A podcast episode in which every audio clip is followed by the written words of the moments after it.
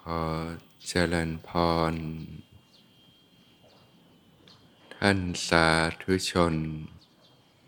ผู้สนใจใฝ่ธรรมทุกท่าน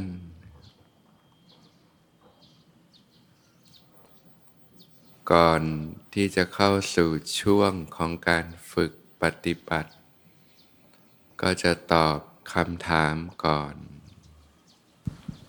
น้อมกราบขอบพระคุณท่านพระอาจารย์ในความเมตตาต่อท่านสาธุชนทางบ้านเจ้าค่ะ ขอสอบถามครับ การนั่งสมาธิจะต้องดูกายอย่างเดียวหรือครับ เปลี่ยนมาดูเวทนาไปด้วยได้ไหมครับก็ผมหายใจเข้าพุทธออกโทแล้วจิตยังวุ่นอยู่ครับ เลยดูกายบ้างดูเวทนาบ้างถูกวิธีไหมครับ ก็สามารถทำได้นะเวทนาก็คือความรู้สึกนะต่างๆที่เกิดขึ้นในกายในใจนะนะซึ่งโดยปกติแล้วเนี่ยนะการที่จะดูเวทนา ความรู้สึกหรืออาการของจิตก็ตามเนี่ยนะ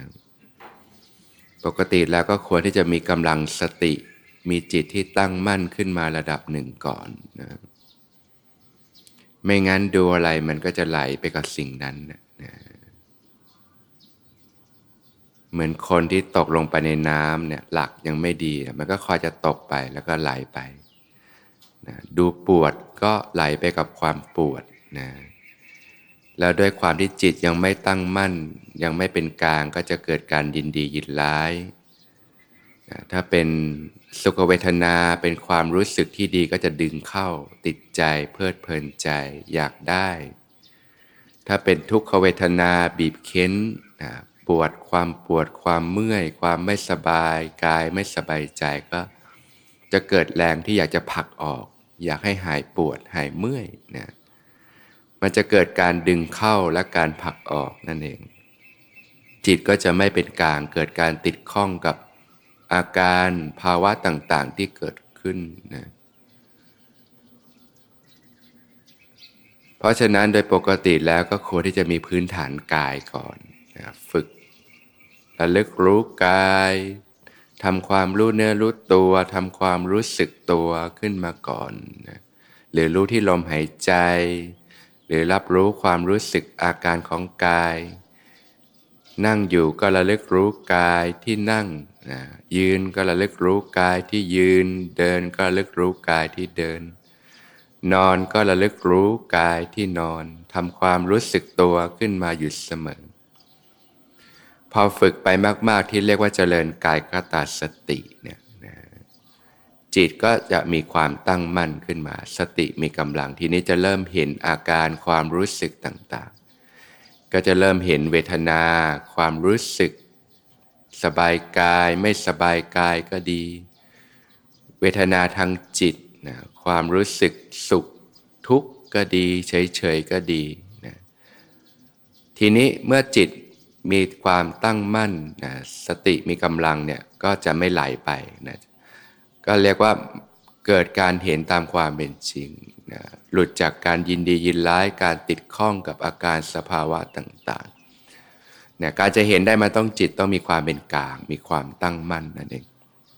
ไม่งั้นให้เราสังเกตถ้าจิตเรายังไม่ตั้งมั่นไปดูปวดมันก็จะไหลไปกับความปวดนั่นแหละนะ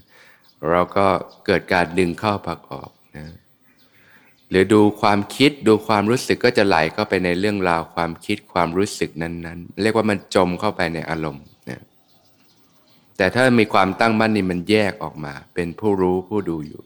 เห็นอยู่นะ จึงแนะนำว่าควรที่จะมีกายคตาสติเป็นบาดฐานไว้ แล้วเมื่อฝึกไปสติมีกำลังจิตมีตั้งมั่น มันเห็นหมดแหละนะไม่ว่าจะเป็นเวทนา ไม่ว่าจะเป็นการเห็นกายในกาย เห็นเวทนาในเวทนา เห็นจิตในจิต ถ้ายิ่งมีกำลังสติสามาก ๆ ก็จะเริ่มเห็นธรรมในธรรม เห็นความเป็นสภาวะธรรม แยกรูปแยกนามนะความเป็นขันธ์ทั้งห้าต่าง ๆ ความเป็นเหตุปัจจัยการเห็นก็จะลึกซึ้งลงไปนะตามกำลังสติปัญญาเนี่ยเพราะฉะนั้นก็ทำได้แต่สิ่งที่แนะนำก็คือควรจะมีพื้นฐานกายนะเราก็จิตที่มีความตั้งมั่นทีนี้มันจะเริ่มนะเรียกว่าเหมือนทางโลกเนะี่ยนะต้องมีความเป็นกลางไม่เอ็นเอียงเนี่ยนะ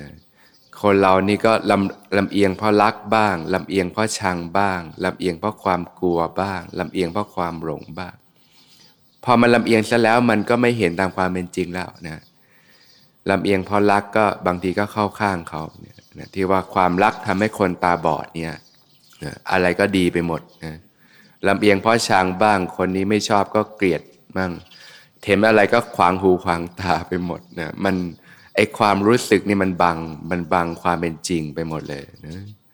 เพราะในหลักสติปัฏฐานท่านจึงมีความเพียร มีสัมปชัญญะมีสติ ถอนความยินดียินร้ายในโลกนะจิตถึงมีความเป็นกลาง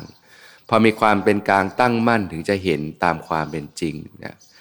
ไม่ได้เข้าไปตัดสินหรือว่าดึงเข้าผักออกอะไร ก็รับรู้ทุกอย่างด้วยใจที่ตั้งมั่นเป็นกลาง การจะทำแบบนั้นได้แสดงว่า นะเราก็อาศัยพื้นฐานกายนะเป็นหลักนะเพราะกายเนี่ยมันเป็นของกลางๆอยู่แล้วนะรู้ลมหายใจกายคตาสติเนี่ยเจริญไปก็จะมีความตั้งมั่น ถ้าไปดูเวทนาเลยหรือดูจิตเลยบางทีมันคนเรามันมันมีความรักความชังอยู่นะมันจะคอยเข้าไปดึงเข้าผักออกสมาก แต่บางคนก็ฝึกที่จิตได้ก็มีนะนะ ฝึกจิตไหลไปก็รู้ จิตไหลไปก็รู้ รู้เนื้อรู้ตัวขึ้นมา จนจิตตั้งมั่นเป็นกลางขึ้นมาก็มี แล้วก็เริ่มเห็นตามความเป็นจริง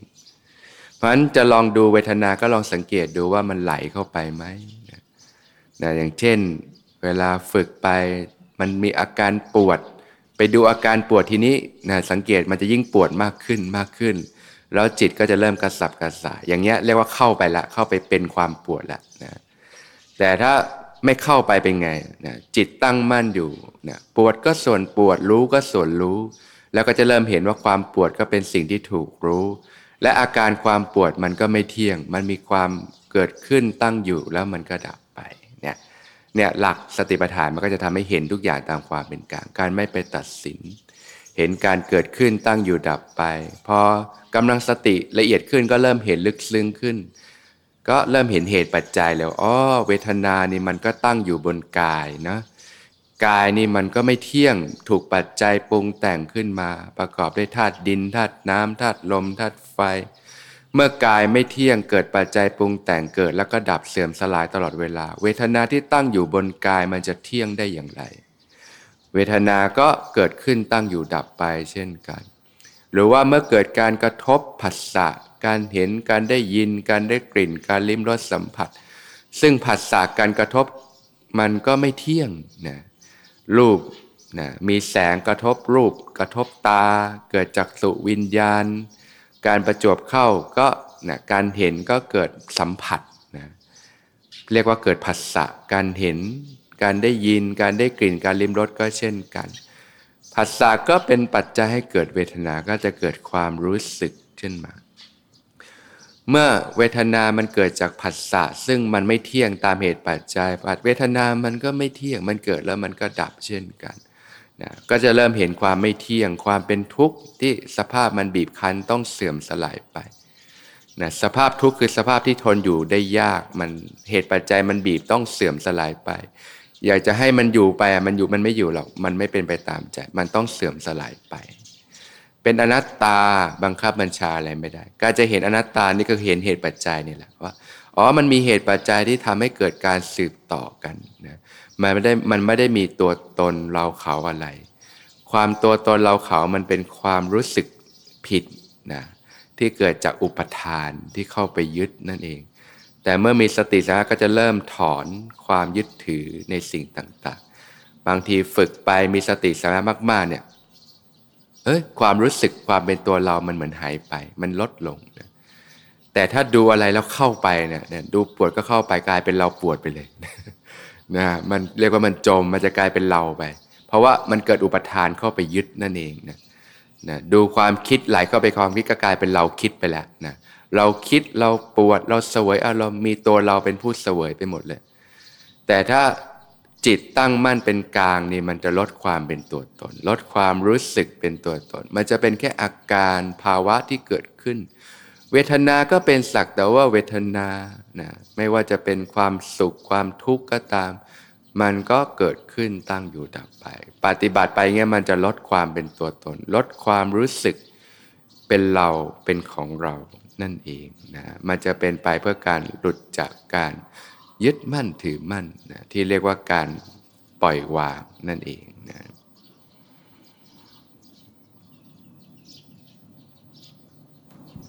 น้อมกราบนมัสการท่านพระอาจารย์ด้วยว่าความเคารพรักอย่างสูงยิ่งเจ้าค่ะ โยมมีสภาวธรรมขอน้อมนำเรียนท่านพระอาจารย์ดังนี้เจ้าค่ะ ทุกรอบของการฝึกสมาธิ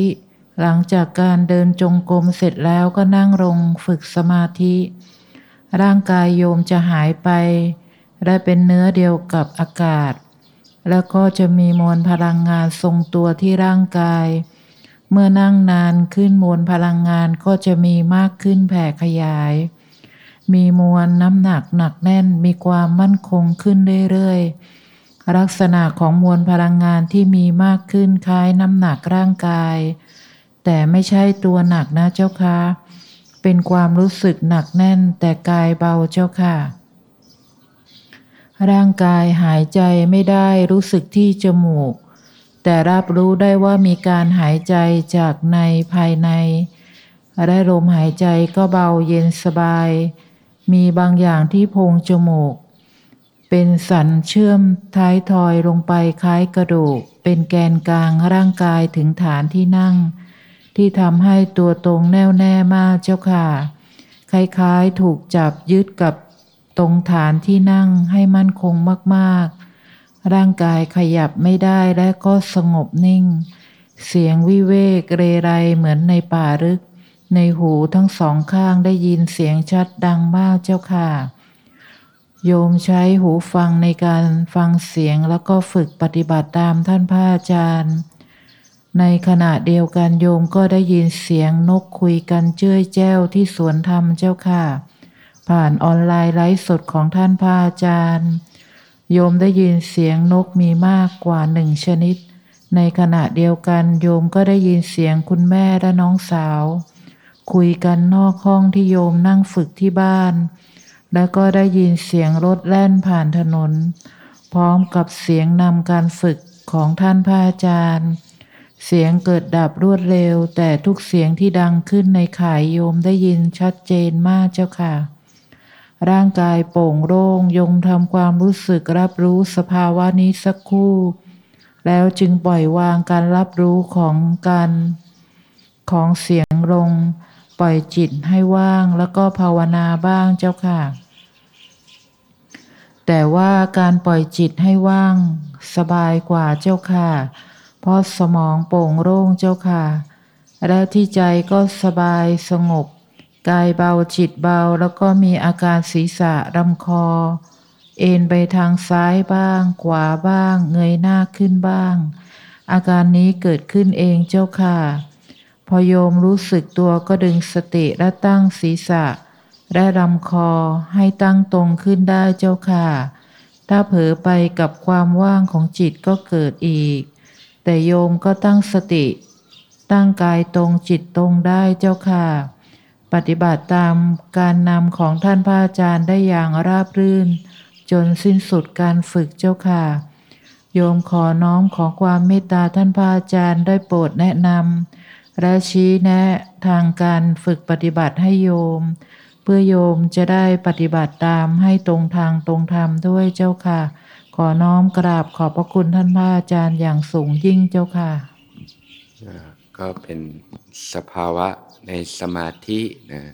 ก็เป็นผลจากการที่ฝึกฝน เป็นประจำสม่ำเสมอเนี่ยอาการที่เราสึกถึงกายภายในที่ตรงจิตมีความสงบตั้งมั่นนะหนักแน่นมั่นคงเนี่ย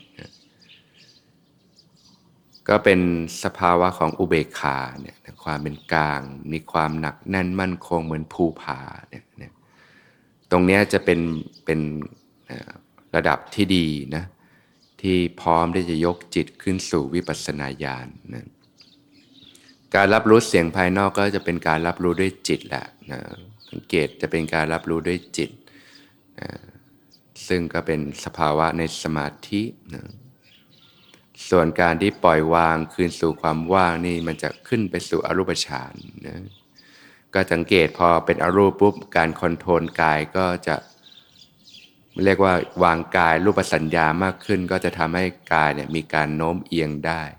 จากเดิมที่มีความหนักแน่นมั่นคง ตั้งมั่นเด่นดวงเนี่ยนะตรงนี้จะฝึกไปก็ได้แต่ให้รู้ว่ามันมันจะเข้าไปในอรูปฌานความว่างของจิตตรงนี้ ถอยออกมาตรงที่เป็นสภาวะจิตตั้งมั่น มั่นคงอันนี้จะดีกว่านะอันนี้มันจะเป็นรูปฌานแล้วก็จะเป็นกำลังที่จิตตั้งมั่นพร้อมที่จะยกจิตขึ้นสู่วิปัสสนาญาณเห็นทุกอย่างตามความเป็นจริง ตรงที่จิตว่างจะไม่ค่อยแนะนำเข้าไป เพราะว่ามันจะเดินปัญญาไม่ได้ มันจะเป็นเรื่องของความว่างจิตไปนะฝึกไปตรงนั้นจะได้ได้สมาธิได้ความสุขได้ความว่างแต่ว่า นะสติจะอ่อนกำลังลง เพราะว่าไม่มีเครื่องระลึกนะแต่ตรงสภาวะอุเบกขาเนี่ยเหมาะที่จะเดินปัญญานะก็คือเนี่ยตรงที่แกนกลางตรงจิตตั้งมั่นเด่นดวง มีความสงบเป็นกลางตรงเนี้ยนะรับรู้สภาวะไปได้ถึงจุดหนึ่งจิตเขาจะพลิกเดินปัญญาของเขาเองก็จะเป็นวิปัสสนาญาณนะเห็นสภาวะธรรมตามความเป็นจริงนั่นเอง ส่วนการเข้าถึงความว่าง ถ้าเราเข้าใจก็ไม่มีปัญหา แล้วก็รู้ว่าอ๋อมันก็เป็นการพักในสมาธิเข้าได้ก็ถอยออกมาได้นะแต่ในการที่จะเดินปัญญาต่อตรงสภาวะนั่นแหละที่รู้สึกว่าจิตเป็นกลางตั้งมั่นเด่นดวง มีความสงบแล้วก็รับรู้ทุกอย่างอยู่เนี่ยทั้งสิ่งต่างๆ ที่อยู่ในข่ายการรับรู้ก็เกิดดับนั่นแหละไอ้ตรงนี้แหละมันจะเดินปัญญาได้นะ สภาวะตรงนั้นอาจจะแนะนำว่า เออเนี่ยให้อยู่กับระดับนั้น ส่วนการจะเข้าถึงปล่อยแล้วจิตว่างนี่ก็ให้รู้ว่ามันยังเป็นเรื่องสมาธิอยู่ แล้วมันจะไปสู่อรูปฌานซึ่งยังไม่ได้จำเป็นอะไรสำหรับตอนนี้ เข้าไปพักได้ก็ต้องรู้จักถอยออกมา แล้วก็อยู่ระดับตรงจิตตั้งมั่นเป็นกลาง เพื่อเดินปัญญาเห็นทุกอย่างตามความเป็นจริง เพราะว่าการจะไปสู่การหลุดพ้นจากทุกข์ก็คือความสิ้นกิเลสสิ้นอะไรในตัณหา ต้องถอดถอนด้วยปัญญาญาณนั่นเองนะบริบุคคลจะบริสุทธิ์ได้ด้วยปัญญา นั่นเองนะแล้วก็พิจารณาเรื่องของมรรคมีองค์8นะเพราะว่าการปฏิบัตินอกจากเรื่องของพัฒนาด้านสภาวธรรม ถอดถอนความหลงยึดมั่นถือมั่นกับสิ่งต่าง ๆ แล้วก็การใช้ชีวิตที่ถูกต้องเนาะก็พิจารณาเรื่องมรรคมีองค์ 8ดำเนินชีวิตตามมรรคดู ซึ่งเป็นธรรมดาคราคารวาสก็มีข้อจำกัดต่างๆ การดำริที่จะออกจากกาม รูปเสียงกลิ่นรสสัมผัสจากสิ่งต่างๆ ในโลกที่ทำให้ติดใจข้องใจอยู่เนี่ยก็ค่อยๆ ลดละสละวาง เพราะว่าความสิ้นทุกข์ก็คือความสิ้นอะไรในตัณหา หมดแล้วซึ่งเยื่อใยทั้งหลายทั้งปวงในโลกการติดข้องกับสิ่งต่างๆ ตรงนี้มันก็จะต้องภาคออกนั่นเองภาคออกจากกาม แต่ระดับคารวาสก็มีระดับไปนะ เพราะฉะนั้นก็ใส่ใจเช่นเนี่ยอย่างน้อยก็มีศีลกุศลกรรมบทสิทธิ์เป็นพื้นฐาน วันพระก็อาจจะศีลแปดหรือวันหยุดก็ศีลแปดบ้าง ภาคออกจากโลกบ้าง กายวิเวก จิตวิเวกนะก็ค่อยๆปฏิบัติไปนะตามความเหมาะสมแก่การดำเนินชีวิตนะ พระผู้มีพระภาคเจ้าตรัสว่าอริยมรรคมีองค์8นั่แหละคือปฏิปทา